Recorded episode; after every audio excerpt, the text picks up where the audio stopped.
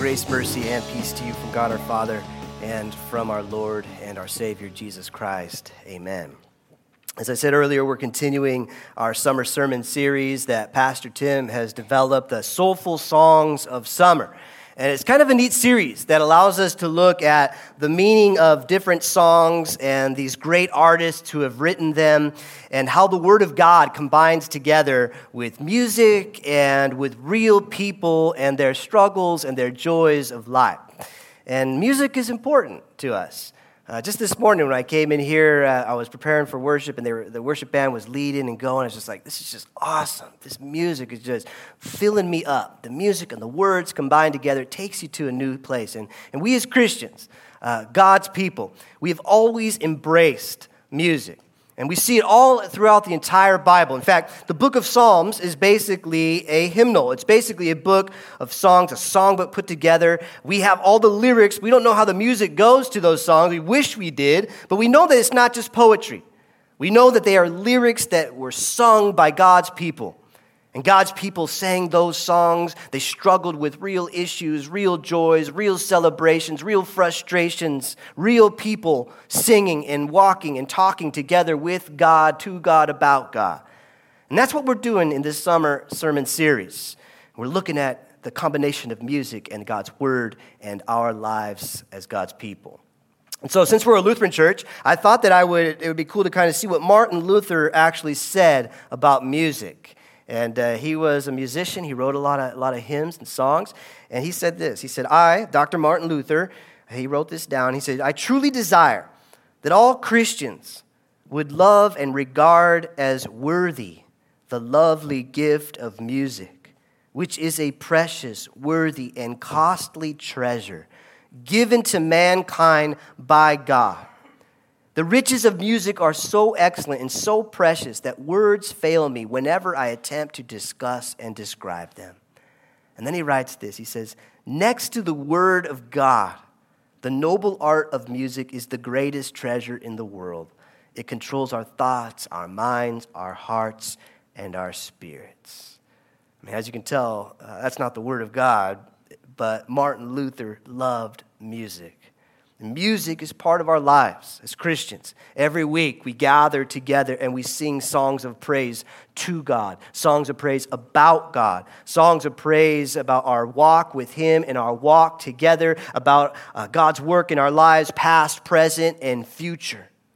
And for me personally, at some of the hardest times in my life, the difficult times in my life, God has used His music to speak words and emotions deep into my being.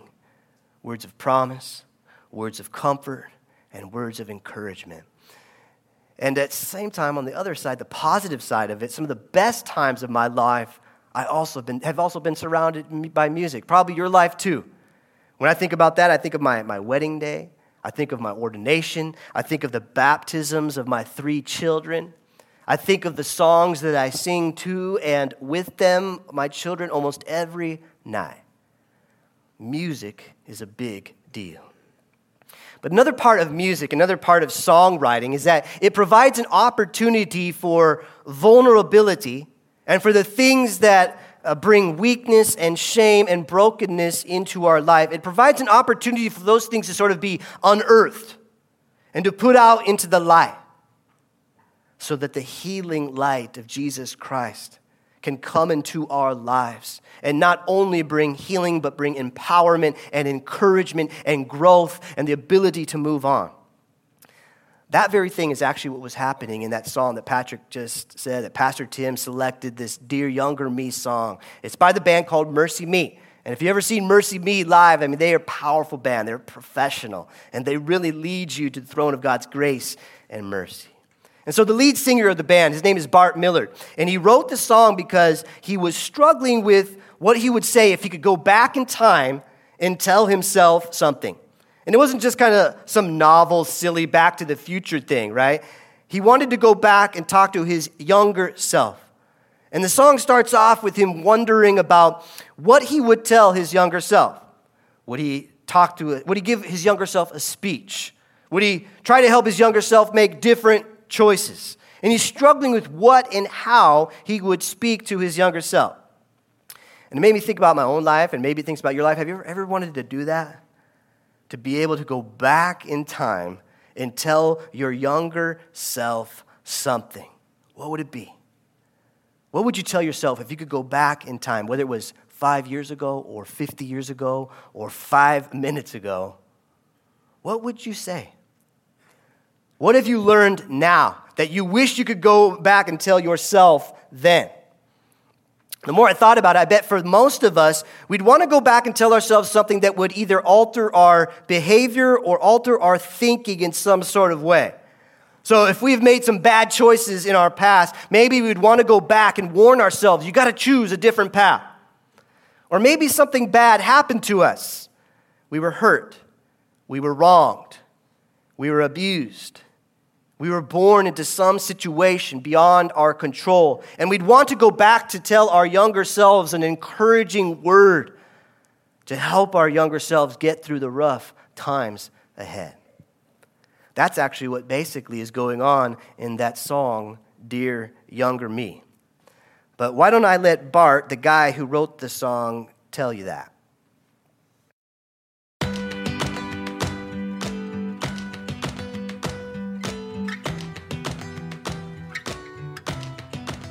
I came from a broken home, and my dad was incredibly abusive to me until he came to know Christ uh, later in life. Through this whole thing, I've said more than once that, man, if, if, if I knew then what I know now, how would things be different? And so I had this idea of writing a song called Dear Younger Me.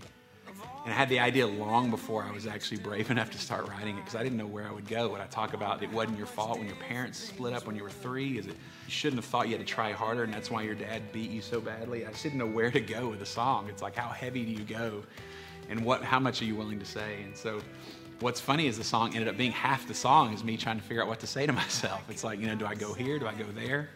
A dear friend of mine who's a professional athlete about a year ago was on ESPN. And he was talking about how he fell in love with baseball because he was abused by babysitters and sexually abused by babysitters and stuff as a kid.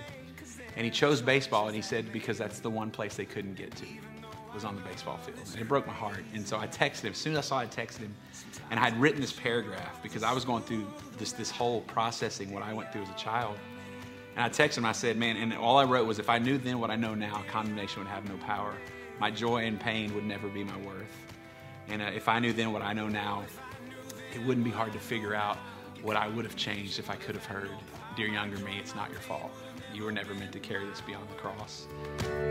If I knew then what I know now would have not been hard to figure out what I would have changed if I had heard.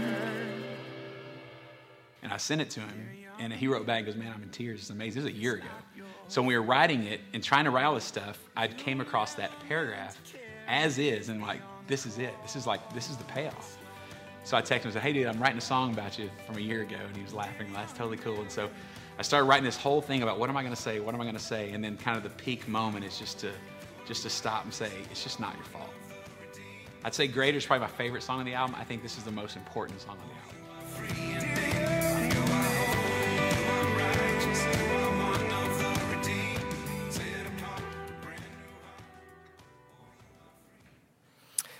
It's kind of insightful, right, to hear the stories behind these songs that we hear. They're on the radio, we sing them, and to hear what's going on.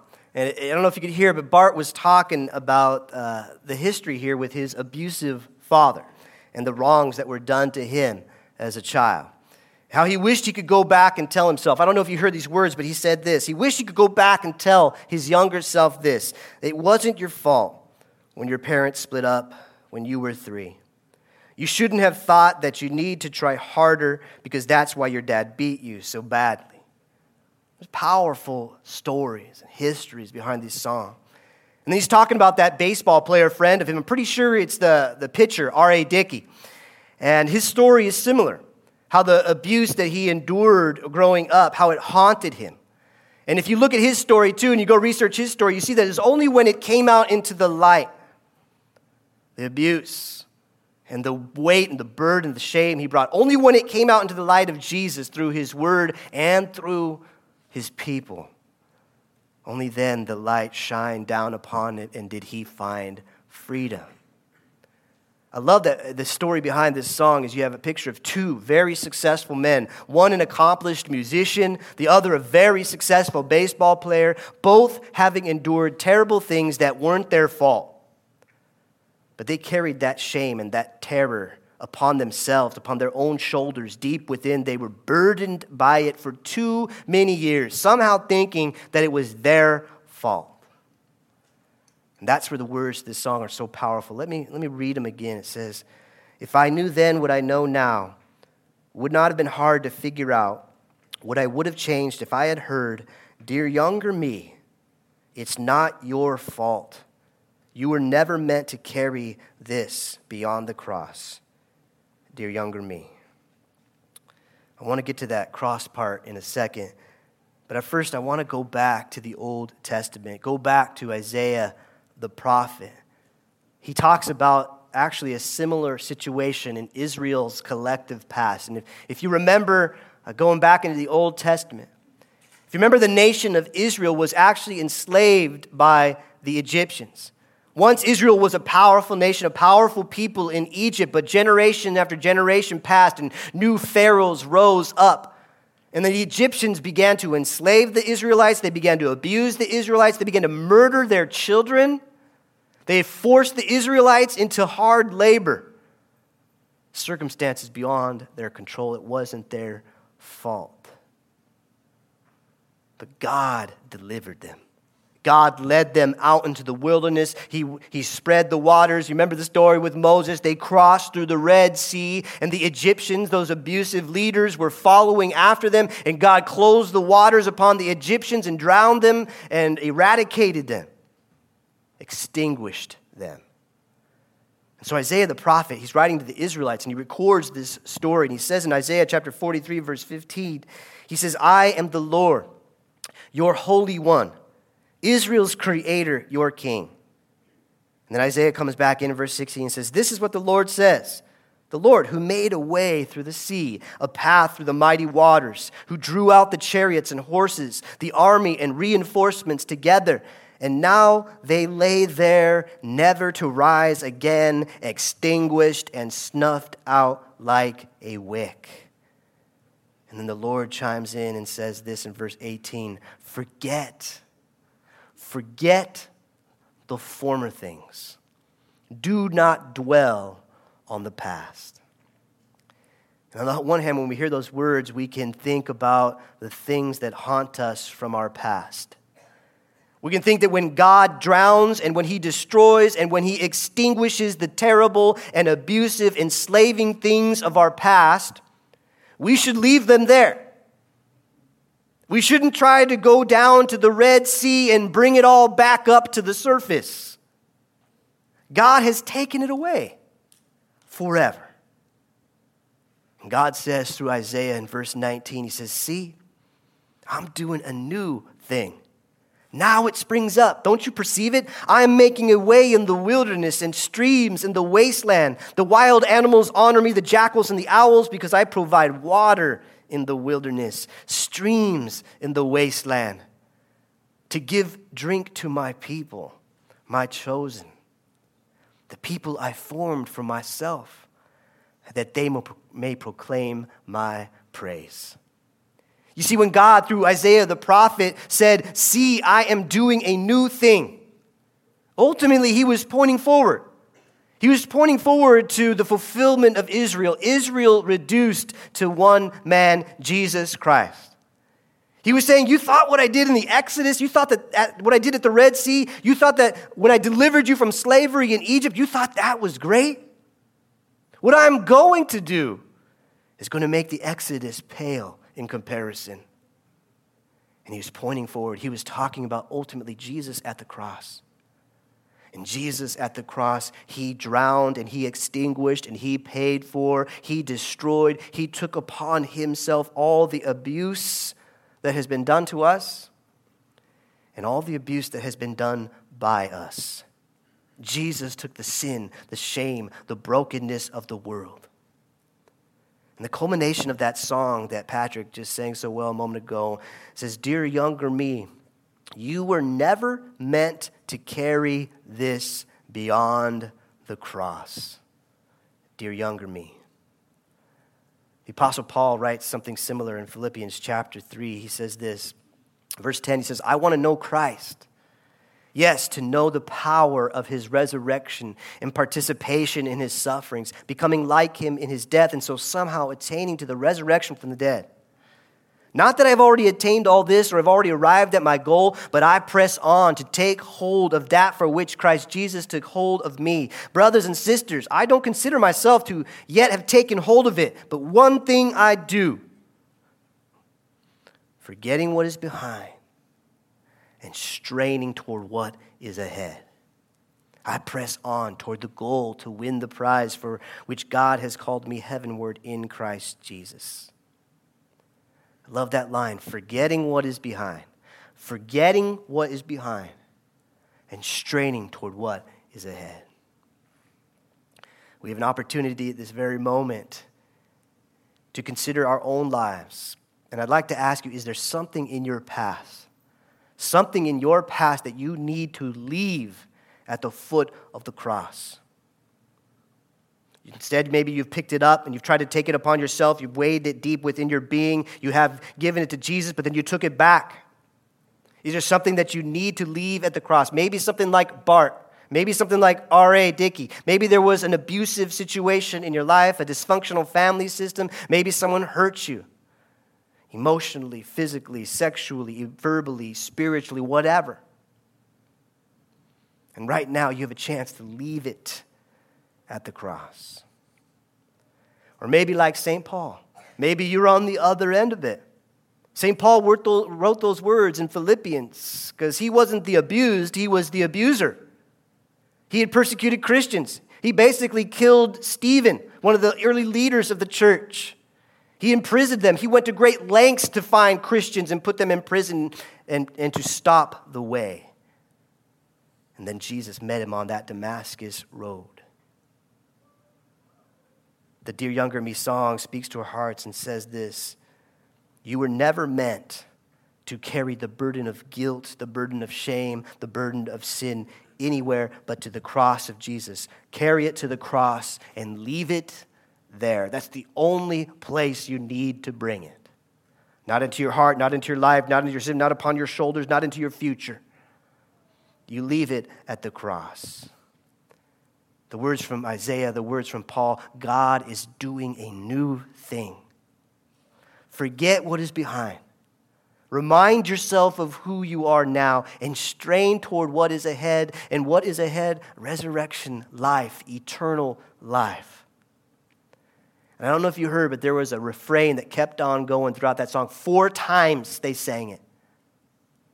They sang it four times because we need to hear it over and over and over again every week, every day. You are holy. You are righteous. You are one of the redeemed, set apart, a brand new heart. You are free indeed.